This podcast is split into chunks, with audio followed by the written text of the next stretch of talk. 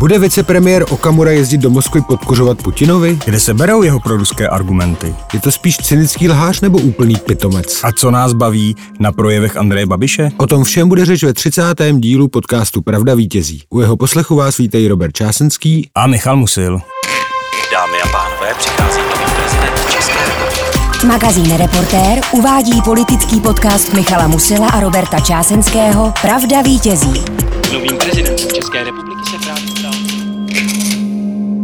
Představte si, že je konec února 2026 a na pracovní návštěvu Moskvy cestuje místo předseda české vlády Tomio Okamura.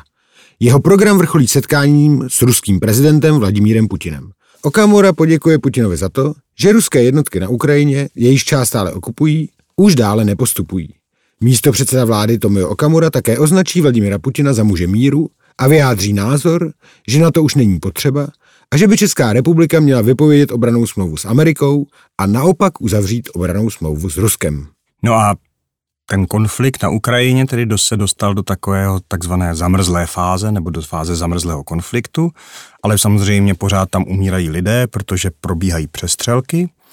A když Okamura vlastně tohle říká, že Putin je muže míru, tak v Česku se z toho onoho února 2026 trhne poprask a média se začnou ptát na názor premiéra Andreje Babiše, jehož ano po říjnových volbách roku 2025 sestavilo vládní koalici právě s Okamurovou SPD. Oni se k tomu teda nejprve nechce vyjadřovat a někde pak utrousí, jako je to své klasické. Nevím, o čem mluvíte, řeším, co tady udělal Fiala a ti ultralevicoví piráti, investujeme do HDP, máme ho už na 1,2% růstu, zvedáme důchody, s Putinem musíme jednať, ale Okamura to přehnal, zase se podívejte na Trumpa, amerického prezidenta, co říká o Putinovi, telefonoval jsem si s Macronem. Proč mluví o Trumpovi? Protože v prezidentských volbách v USA v listopadu 2024 vyhrál Donald Trump a vrátil se po čtyřech letech opět do Bílého domu. No, pěkná představička, pěkná, snad to eh, v tom teplu s některým z našich posluchačů nešlehne. Ano, takže je potřeba říct posluchačům, prosím vás, uklidňujeme vás, nic takového se nestalo zatím. No já tím musím trošku napráskat, že tenhle ten, eh, tahle ta vize eh, února 2026 napadla tebe, tak jako je způsobený tím vedrem? Teď už trošku přehřejvá kebule, nebo čím to bude? No, jako vedro bez pochyby bylo, ale já jsem fakt studoval pouze, nebo ten impuls byl, že jsem studoval projevy, které zazněly druhý červencový týden v poslanecké sněmovně. Vtipné, asi nevím, jestli vtipné, paradoxní, že se tam projednávala vládní konsolidační balíček. Nicméně to téma války na Ukrajině se tam ozývalo taky, přestože konsolidační eh, balíček vlády snažící se eh, přiznejme si neúplně přesvědčivě, řešit rychle rostoucí zadlužení Česka souvisí s Ukrajinou opravdu jenom jako dost volně. No my jsme si řekli, že o konzolidačním balíčku dneska mluvit nebudeme, i když jsme oba zvědaví, jak to s ním eh, dopadne. Asi si teda nemyslíme, že by ho vládní koalice nakonec neprotlačila. Ale při nejmenším teďka, když natáčíme tenhle podcast, což je úterý 18. července, se pořád třeba veřejně vůbec neví, které dotace by vlastně vláda chtěla škrtat. Takže máme trošku strach, aby z toho balíčku nakonec nezbyl jen mini balíček, nebo dokonce jenom taková maličká KPZ, což byla, dříve se tak říkalo, krabičce poslední záchrany. No a byl tam špendlík a knoflík a tak. Jako nitka. Nitka, ano. Co, co dělat, když eh, na čundru máte roztržené kalhoty? Ale zpátky od roztržených kalhot vládní koalice. Ty zmínky na jednání poslanců, které se týkaly Ukrajiny, nás přivedly k tomu, že bychom teda mohli probrat, co si česká politická scéna myslí o válce na Ukrajině teď červenci 2023. Jednak zde byl začátkem července na návštěvě ukrajinský prezident Volodymyr Zelenský, jednak se v litevském Vilniusu konal summit NATO, který sice neskončil tím, co Ukrajina chtěla, tedy oznámení přesného harmonogramu jejího vstupu do aliance, ale rozhodlo se o tom, že se vlastně odstraní jedna brzda, řekněme, takzvaný akční plán členství, který jednoduše řečeno znamená jakési postupné, relativně zdlouhavé kontroly toho, jak kandidátská země s přípravou na to členství v mnoha ohledech pokročila a také se na tom samitu dohodly další dodávky zbraní Ukrajině. No a zároveň je to taky už víc než 500 dní, co vlastně Putin na Ukrajinu zautočil.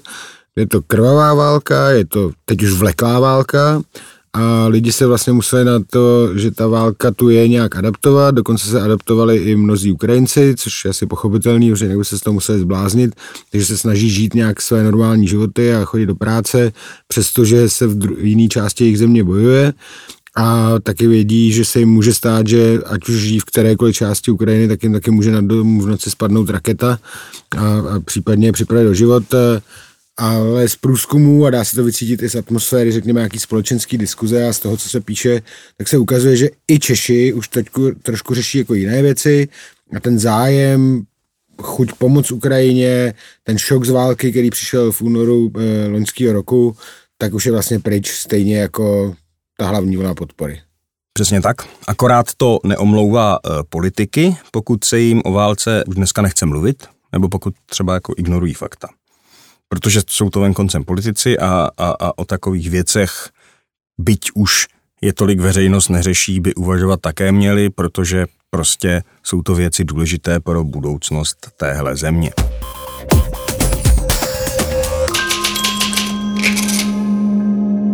A proč teda ale ta vize na tom začátku, kterou jsme vás tady možná vystrašili, bohužel ta vize té návštěvy Tomia Okamury v Moskvě, popsaná před chvílí, není minimálně v některých ohledech vyloučena. No takhle, že by tam Tomio Okamura jel rád, to o tom nepochybuju. No to by tam asi jel rád i teď, i když on teda tvrdí, k čemu se ještě dostaneme, že vůbec jako není pro ruský. Ale české parlamentní volby jsou teda samozřejmě... Cože tvrdí? Není pro ruský. Tomio Okamura. Ano, a že to je lež sprostá. Sprostá. My se k tomu dostaneme, no, to je No, jako sprostá lež, ale no. Jo, jo, jo, dobrý. tak jo, tak to už se těším, teda, jak si probereme, jak je takzvaná Okamurová dialektika. No ale proč je ta vize, že by Tomio Okamura třeba mohl být místo předsedou vlády? Volby do poslanecké sněmovny jsou... Ale mně se začíná dělat nějak jako zle trošku, jako představ, že by to bylo kamera místo předsedou vlády. Nevím, no nějak že jsme začali jako eh, potit dlaně a začíná Ty být ta, a to mi to teprve, hloupej. teď, teď, teprve teďka ti došlo ta, jako ta plná představa, že? Že Tomio No, Okamura... no a, a, hlavně to, jak třeba, eh, jak tenhle ta věc, nebo tenhle člověk bude někde jako jezdit po světě a, a mluvit za zemi, jejíž jsem občanem. To, to úplně, teď, teď jsem z toho fakt udělal úplně mdlo, no dobře, tak, tak, tak fajn, tak se k němu vraťme. Hezký, že jsme varovali posluchače, aby to s nima nešlehlo a No, teď nakonec to šlehne s Ano. přesně tak. No, ale prostě, ty samozřejmě volby do poslanecké sněmovny jsou pořád relativně daleko a já vždycky říkám, dějiny nejsou předurčeny, takže my nevíme, jak dopadnou, budou-li ty volby v řádném termínu, to znamená stále za dva roky a něco. Ale kdyby se ty volby konaly teď, tak je velmi pravděpodobné, že by Fialová vláda skončila a volby by vyhrálo ano Andreje Babiše a pravděpodobně by se právě on vrátil k moci. Samozřejmě není jisté teda, že by se stavil To je přímo taky trošku mdlo, ale trošku méně z toho kamery, ale, ale chápu. Není jisté, že by samozřejmě Babiš sestavil přímo vládní koalici s Tomiem Okamurou. My taky nevíme, jaké strany se třeba do té sněmovny by dostaly, kdyby ty volby byly teď. Ale samozřejmě vyloučit se to nedá. No taky proto popravdě řečeno Fialová vláda dělá, co může, že? protože samozřejmě, že si inflaci a válku a energetickou krizi jako nevymyslela ani nevytvořila, ale teda její výkony v posledních měsících v souvislosti právě už s tím zmíněnou konzolidační KPZ, teda opravdu nejsou nijak vynikající. Vlastně nejsou fakt vynikající. A samozřejmě ta další věc eh, je, že o volbách vždy rozhoduje domácí situace a domácí ekonomika, nikoli v zahraniční politika. Protože přitom, pokud jde zrovna o válku na Ukrajině, tak tam já osobně stále nemám moc co vládě Petra Fialy vytknout a většinu jejich postojů schvaluju, i když samozřejmě vím, že spousta lidí to má jinak.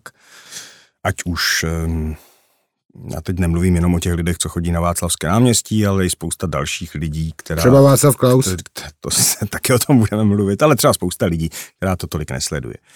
Ale prostě podle mě je opravdu správné, to, co jako vláda Petra Fialy dělá, je prostě správné podporovat suverénní zemi, která byla napadena jinou zemí, notabene, když to provází rétorika, že vlastně ta napadená suverénní země nemá právo existovat a být suverénní, což je rétorika spousty ruských politiků, včetně Putina ohledně Ukrajiny.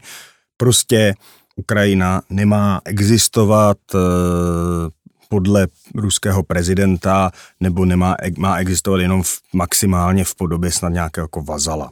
Ale, ale, ale skutečně se dokonce i existovaly zprávy, že byl přímo plán jako na anexi. On, on přece měl nějaký ty řeči o tom Malorusku a tak, že? Ano, ano, no to, to, to se vede dlouho. No. Ty jsi říkal, že většinu postojů vlády Petra Fialy jejich ministrů k eh, Ukrajině schvaluješ.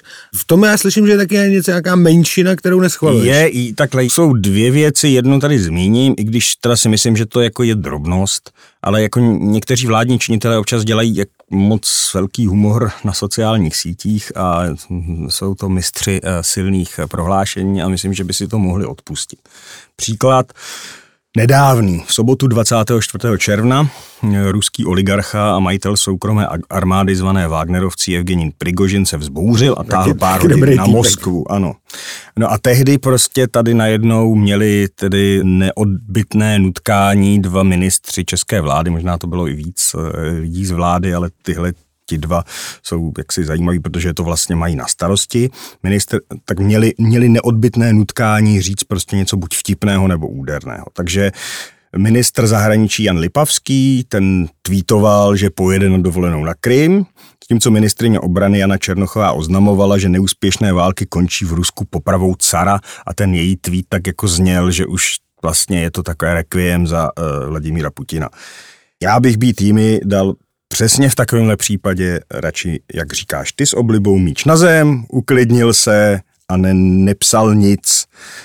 Už protože tady speciálně bylo jasné, že se neví, jak to dopadne.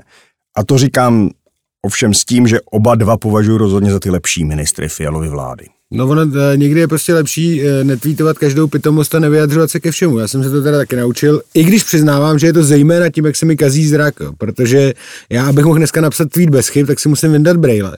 A než je vyndám, tak zjistím, že ten můj vtipný nápad vlastně není až tak vtipný, nebo že není dokonce vůbec vtipný. Takže možná by Janí Černochový a, a panu ministru Lipavskému pomohlo, kdyby trošku hůř viděli na ten svůj mobil, nebo tam dali menší písmo. A tím pádem by potom jako to chvíli trvalo, než e, než uh, si utvítnou. Já mám taky brýle na blízko, i když zase ne tak silné. Což no to já teda taky ne, jako jeden a půl dioptrie. No ne, tak já, já pořád ještě není tak hrozný. Já jsem chtěl říct, já, může já, být já, horší já, pořád. na ten, já na ten screen relativně vidím, když tam dělám chybu, ale ten problém můj je, že prostě ti závidím tady v tomto tvůj zenový klid, protože já jsem někdy fakt blbej a nemůžu si pomoct a musím jako někdy mě ten Twitter něco napsat a lituji toho. Myslím, že se to v čase zlepšuje, ale No. Jo, to je tak jak z toho starého vtipu eh, There is something ano, wrong on the internet, ano, takže ano. musím reagovat. Ano, nemůžu, nemůžu jít spát, musím, musím s někým vedu naprosto zásadní debatu eh, na sociální síti.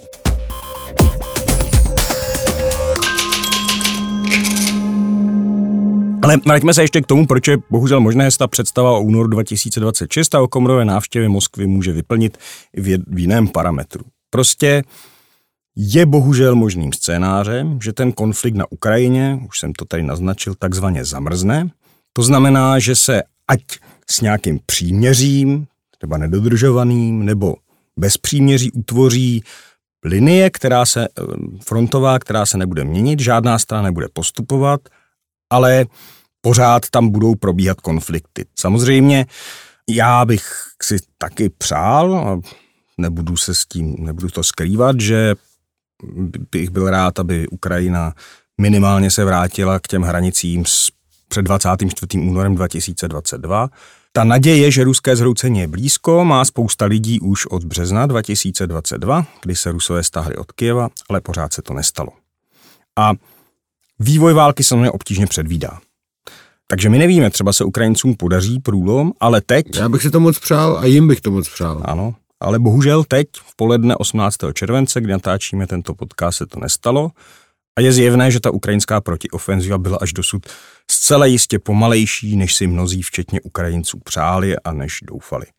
A taky ta ruská obrana kdy prostě tam jako zaminují ten terén a je to opravdu obtížné tam postupovat, tak zatím byla do značné míry účinná. No a ta druhá věc je, že i kdyby se povedl Ukrajině průlom, pořád by to mohlo být fakt hodně daleko od toho ukrajinského cíle plného osvobození, minimálně do toho návratu k hranicím eh, z Nora 2022, Nemluvě o tom cíli, který je oficiálně ten návrat k hranicím dokonce před rok 2014, před, před ruskou anexí Krymu. Ano, přesně tak. No a ta třetí věc, opět nelze odhadnout, jak dopadnou americké prezidentské volby za rok a čtyři měsíce.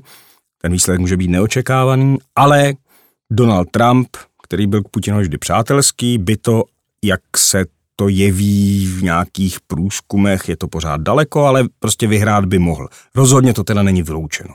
Tak já ti nevím, jestli je lepší Trump v Bílém domě nebo Okamura eh, v Strakové akademii. A čeže možná ten Trump v Bílém domě, to už jsme, to už jsme viděli, a toho Okamura ještě ne. Já si dej, no nic, on by, on by, já myslím, že Donald Trump, kdyby se dostal do Bílého domu, tak by postupoval trenerskou, trener, pod trenérským heslem, když nemůžeš, tak přidej. Tak přidej víc. Ano. Jasně.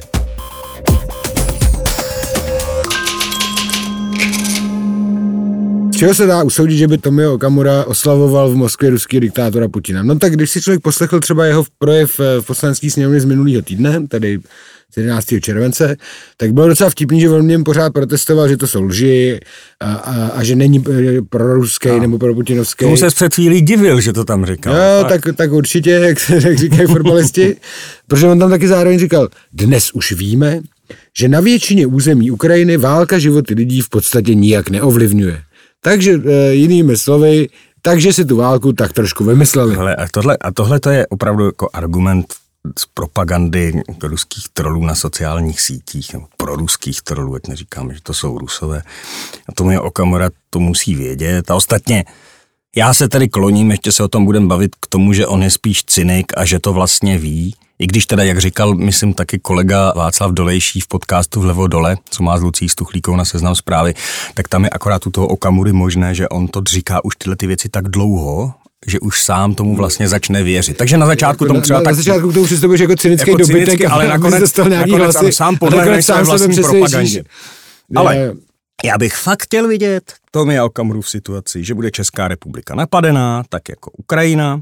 Na Moravě se budou vést krvavé zákopové bitvy. Tady v Praze samozřejmě lidé stále budou snažit žít vlastní životy, co jim taky zbývá, takže to budou fungovat obchody, třeba tady budou fungovat taxíky, Uber, akorát hold občas někomu spadne na jeho dům raketa a zabije ho. A já bych fakt chtěl vidět, jak by Okamura za takové situace říkal, hej, teď žádná válka není.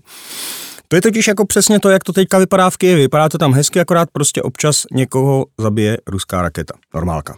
Jo, No, on, tak, on taky Tomio Okamura překroutil, co psala reportérka Markéta Kutilová, ta cestovala do Kyjeva a na Facebook napsala, že vlastně obdivuje, jak to město normálně funguje. Ale hlavně tam taky výslovně napsala, že to tam občas bouchne a že čím víc na východ, tím je to nebezpečnější. Například, že ve městě Kramatorsk zahynulo přes 10 lidí, když tam spadla ruská střela na pizzerii. Tohle to ale už samozřejmě tady náš eh, pan předseda Okamura neocitoval. A to nás nepřekvapuje. A taky nás nepřekvapuje, že asi přečetl někde v ruském propag- na ruském propagandistickém webu Sputnik. On teda pozor v tom projevu, který byl docela dlouhý, který měl uh, 11. července, taky říkal, že sleduje třeba japonskou televizi. Jo. Ale já si spíš myslím, že mnohem víc sleduje ten Sputnik. Protože on tam začal říkat, že Rusko je v nějakém úžasném, velkém mezinárodním spojeneckém bloku proti USA a Západu a že vlastně tento blok vítězí na všech frontách. Tam měl takovou krásnou tyrádu. V podstatě dneska, cituji Tomia Okamuru, už se domlouvají proti tomu bloku, který reprezentují Spojené státy, Evropská unie, domlouvají se všechny nejledatější země světa. Dneska už půlka, dokonce půlka obyvatel světa, to znamená Čína, Indie, Rusko a další obrovské země, dokonce Irán, a další země se dávají společně do velkých mezinárodních združení a začínají spolupracovat. A to, a to jako Tomio Okamura obdivuje tohleto, nebo...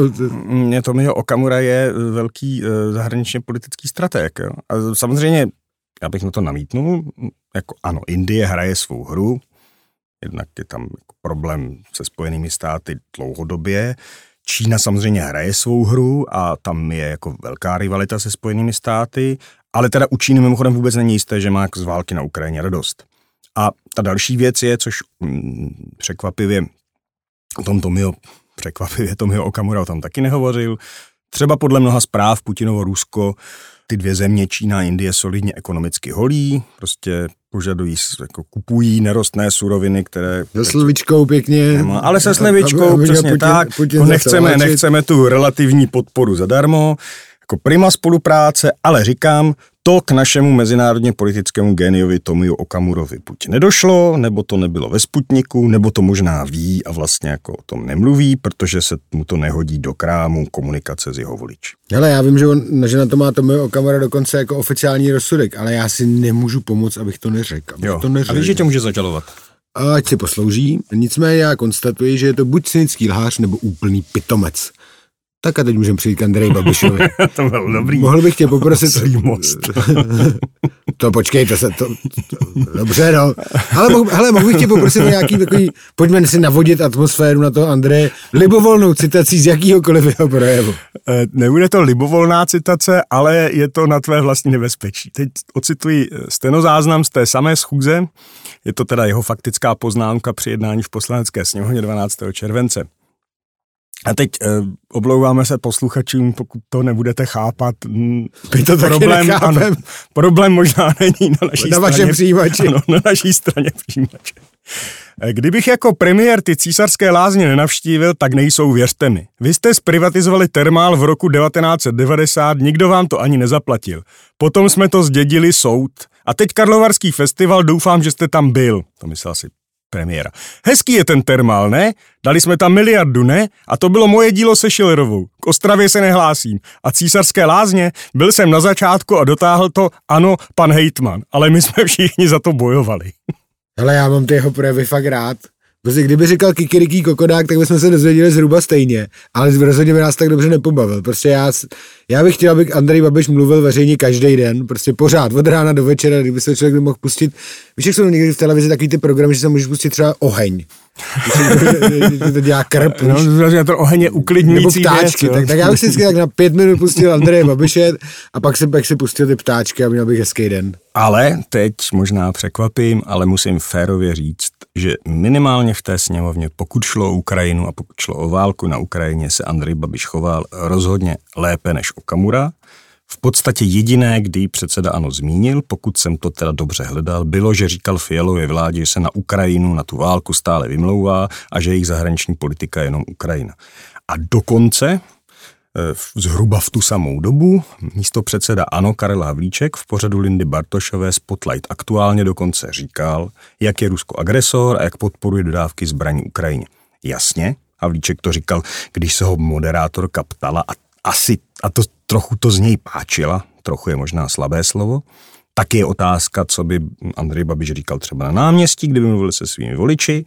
A taky víme, že Babiš... Hele, ale já jsem ho viděl mluvit s voliči, eh, jako naživo o Ukrajině a to tam, to byl vlastně takový jako tanec mezi vejci, on, on jako... Ne, on byl pod tlakem vlastně těch lidí. lidí, eh, kteří, kteří nebyli spokojení s eh, jako podporou Ukrajiny, byli to, bylo to v Ústí nad Labem a, a spíš, spíš to jako eh, vyčítali té politické scéně.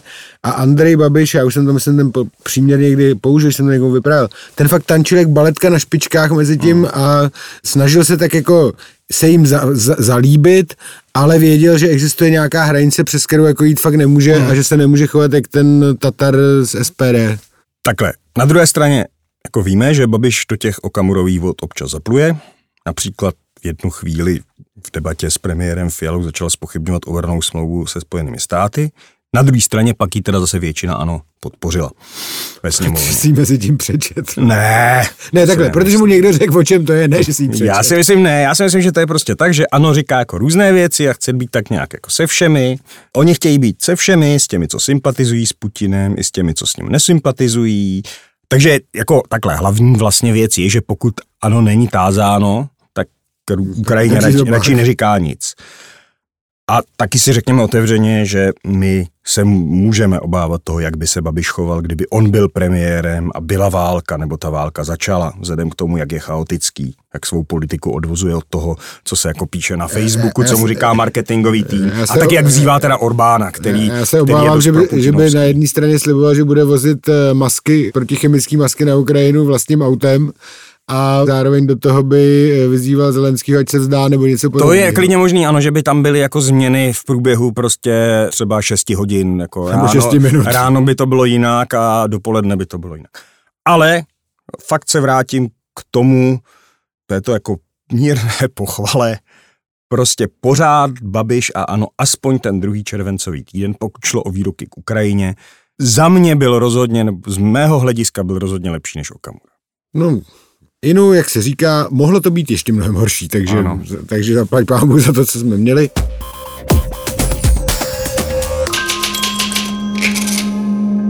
A teď se můžeme možná, od, možná to trošku zmínit, ale můžeme se od kandidáta na prezidenta přenést k, k muži, jenž už prezidentem byl, totiž k Václavu Klauzovi. Ten poskytl rozhovor pro Mladou frontu, eh, který vyšel 15. července.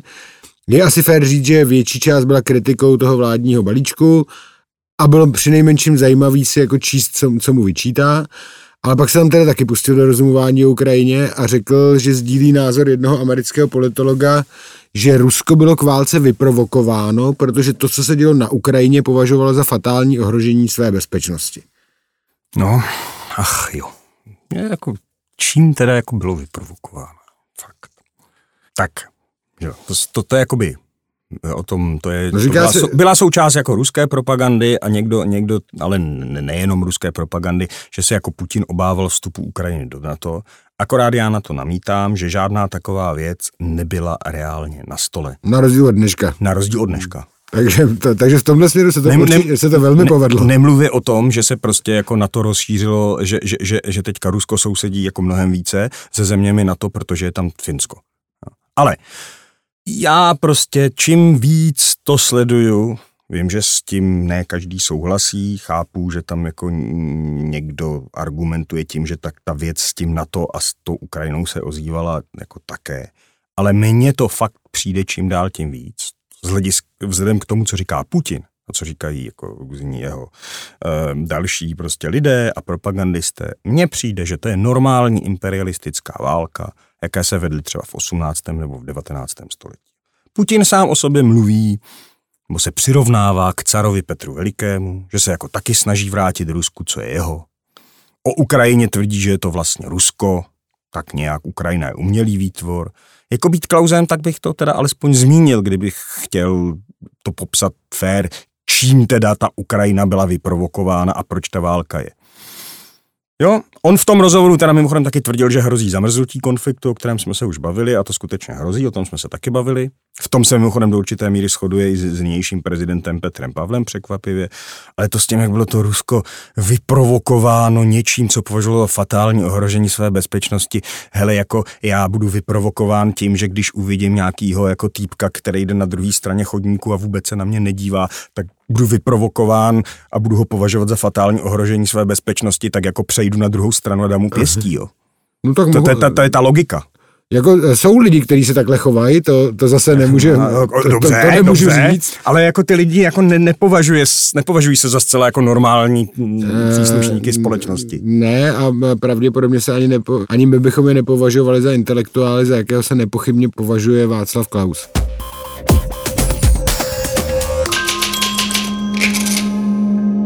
A když jsi zmínil Petra Pavla, eh, tak eh, ten taky sklidil kritiku za to, že na summitu na to říkal, že Ukrajina má v podstatě čas do konce roku, protože pak právě hrozí zamrznutí toho konfliktu a taky to, že vůle spojenců podporovat Ukrajinu a dodávat jí zbraně začne slábnout, třeba právě kvůli americkým volbám.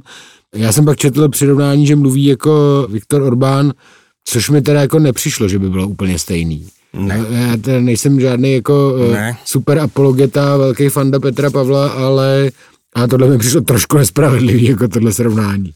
Co se na to dá říct, tak Petra Pavla v tomhle podpořil například europoslanec ODS, konzervativní, současně ale taky český diplomat Saša Vondra, který jako má velké zkušenosti, velké zásluhy a ten řekl, Dodal, je skutečně otázkou, jak by se změnily postoje Spojených států, pokud by se prezidentem stal znovu Donald Trump, nebo pokud by třeba došlo k otevřenému konfliktu s Čínou. E, Saša Vondra doslova řekl, nikdo vám nezaručí, že za dva nebo čtyři roky bude jednota ve vztahu k Ukrajině tak pevná jako dnes. Ukrajincům říkáme, že mají omezený čas dosáhnout úspěchů, než začnou jednání. A zároveň vojensky pomáháme, aby to nebyly jen hraběcí rady a ty cíle e, mohla Ukrajina splnit. No a ještě bych ocitoval Jana Ludvíka, což je expert z katedry bezpečnostních studií eh, Fakulty sociálních věd Univerzity Karlovy, který řekl o Pavlových slovech, a to bylo v deníku N, jsou to výroky, které se části publika nelíbí. Řada lidí by si přála slyšet čistě optimistické hodnocení situace. Nicméně myslím, že dělá správnou věc v tom, že je otevřený směrem k veřejnosti ohledně toho, že podpora Ukrajiny v nějakou chvíli nebude nevyčerpatelná. Tak to ostatně vidíme, že vidíme to na české Ano, veřejnosti, ano, vidíme to na, ano, na vlastně tak. politice i veřejnosti ve, takřka ve všech evropských zemích, je to, a je to logický, bylo to od začátku vlastně jedna z největších obav. eh, Ano, od začátku se říkalo, o- že ta, o že ta, ano. o osud ano, toho konfliktu ano, bylo, že to bude dlouho ano, a že ano. prostě Evropa a Spojené státy začnou pomalu jako ztrácet zájem o tu. Ukrajinu, což vlastně ne, nemůžeme dokonce označit ani za jako překvapivý. Ano, přesně tak. Čili jakoby to, co tam Jan Ludvík řekl ohledně toho výroku eh, prezidenta Pavla, mně třeba jako přijde někdy eh, moc pesimistický Jan Ludvík ohledně šancí Ukrajiny, ale možná já jsem k stáru se stávám optimistou, ale v každém případě určitě zajímavého sledovat, co říká a bral bych to, co říkal o Petru Pavlovi vážně. A, a když tak zmiňujeme Petra Pavla, myslíš, že někde ohledně té Ukrajiny udělal chybu? Protože myslím, že tak dvakrát, třikrát už se o tom jako debatovalo, jestli On ty mi- jeho výroky nejsou jako no, trošku příliš. On, on měl jednou, ne jednou, to bylo, to bylo nedlouho po, po, po jeho zvolení, měl jako podobné výroky, kde vlastně on říkal, popisoval, jaká je ta reálná situace Ukrajiny. Týkalo se to vlastně toho ambiciozního cíle návratu před anexi Krymu v roce 2014. Eh, To znamená jakoby obnovení těch hranicích eh, před tou před začátkem té ruské agrese v roce a, a 2014. tam on byl takový skeptický. A tam on byl takový skeptický, ale zase opět. Můžeme se bavit o tom, jestli má ty diplomat říkat, ale jak věcně měl pravdu. Já, já, já bych mu v oblasti komentářů k válce na Ukrajině a k té ruské agresi vy- vyčítal jako jednu věc. On měl jeden nešťastný výrok, když v rozhovoru pro Rádio Svobodná Evropa řekl, že je potřeba, jednak řekl, že je potřeba s pravodajskými službami monitorovat ruské občany, což je poměrně pochopitelný názor. Můžeme se pak bavit o formách toho monitorování. A, on to tehdy přirovnal k těm No, Japoncům. O tom jsme ano, mluvili z něk- ano. v některém z minulých Ano, podcastů, eh, že to jako nebylo úplně šťastný přirovnání. On pak řekl, že se to dělo, já nevím, jestli jsme o tom se bavili v podcastu nebo mezi sebou tedy. To, to eh, já, my tak spolu mluvíme často, ano, tak kdo si to má... přesně, my už si nepamatujeme, jestli to říkáme posluchačům, nebo si to říkáme sami, ale on pak řekl, že to Aspoň, dělo... aspoň posluchači vidí, že před nimi nic netajíme, prostě... Co, co si říkáme sami, To to, říkáme- říkáme, i jim. Ano. Protože bychom si stejně nepamatovali, že máme nějaký tajemství v našem věku. Ale on, Petr Pavel, právě řekl, že se jako to dělo Japoncům žijícím v USA za druhé světové války po japonském útoku na Pearl Harbor. A to jako fakt není dobrý příklad, protože občané japonského původu a Japonci žijící v USA tehdy byli posíláni do internačních táborů jenom na základě vlastně definice japonského původu. A tam dokonce v tom zdůvodnění se objevovalo jako byt jen kapka japonské krve, což je dost hrozný. Ty internační tábory, kam byly poslány, ty, ty byly taky jako dost nedobré. Samozřejmě na druhé straně říct, ani náhodou to nebyly nacistické koncentrační tábory. Ale v historické paměti těch, američanů japonského původu je to fakt velké trauma. Je o tom mimochodem i docela dost dokumentů i hraných filmů a že to byl průšvih, pochopili relativně brzy i američtí prezidenti. Gerald Ford to v roce 1976 označil za národní chybu a Ronald Reagan v roce 1988 podepsal zákon o očkodnění a přitom měl takovou řeč, které se omluvil fakticky, že to bylo, že to bylo zlé. No. Takže já si myslím, že tohle, tohle jsem já Petru Pavlovi jako věc, kterou, která se mi vybaví, když se bavíme o jeho případných chybách ohledně války na Ukrajině. Uvidíme, jestli bude jako Miloš Zeman, já doufám, že ne, a když už něco jednou plácne, tak na tom bude sveřepě trvat a pořád to bude opakovat eh, v domění, že když eh, něco blbýho řekneš třeba 15krát, takže to bude chytřejší. A nebo jestli, to, jestli bude jako eh, reagovat jinak a, a když ví, že mu něco ujelo, byť třeba jako nedomyslel to srovnání, může se to stát, nebo nevěděl úplně jako přesně o čem, eh, o čem v tu chvíli mluví, takže to prostě už opakovat nebude a případně eh, i třeba přizná, že to jako neřekl úplně šťastně. On to teda tady, myslím, nepřiznal, ale pak se to snažila zachraňovat mluvčí prezidenta takovým prohlášením, které jako bylo vysvětlující, ale současně se to snažilo vzbudit dojem, že to vlastně jako není vys, tak jako, že to, že to jako, že to jako nedementujeme to, to vyjádření Petra Pavla, ale že on to tak jako nemyslel. Jo, jo, jo. Hele, nám asi stačí málo, pojďme si říct, že budeme spokojení už s tím, když prostě nebude do nekonečna opakovat jednu, jednu zjevnou Ano. pitomost za druhou. A, Ano. a to je, to myslím, že bychom eh, si mohli říct, že to by nám pro začátek mohlo stačit. Na omluvu začneme mít nárok až třeba příští rok.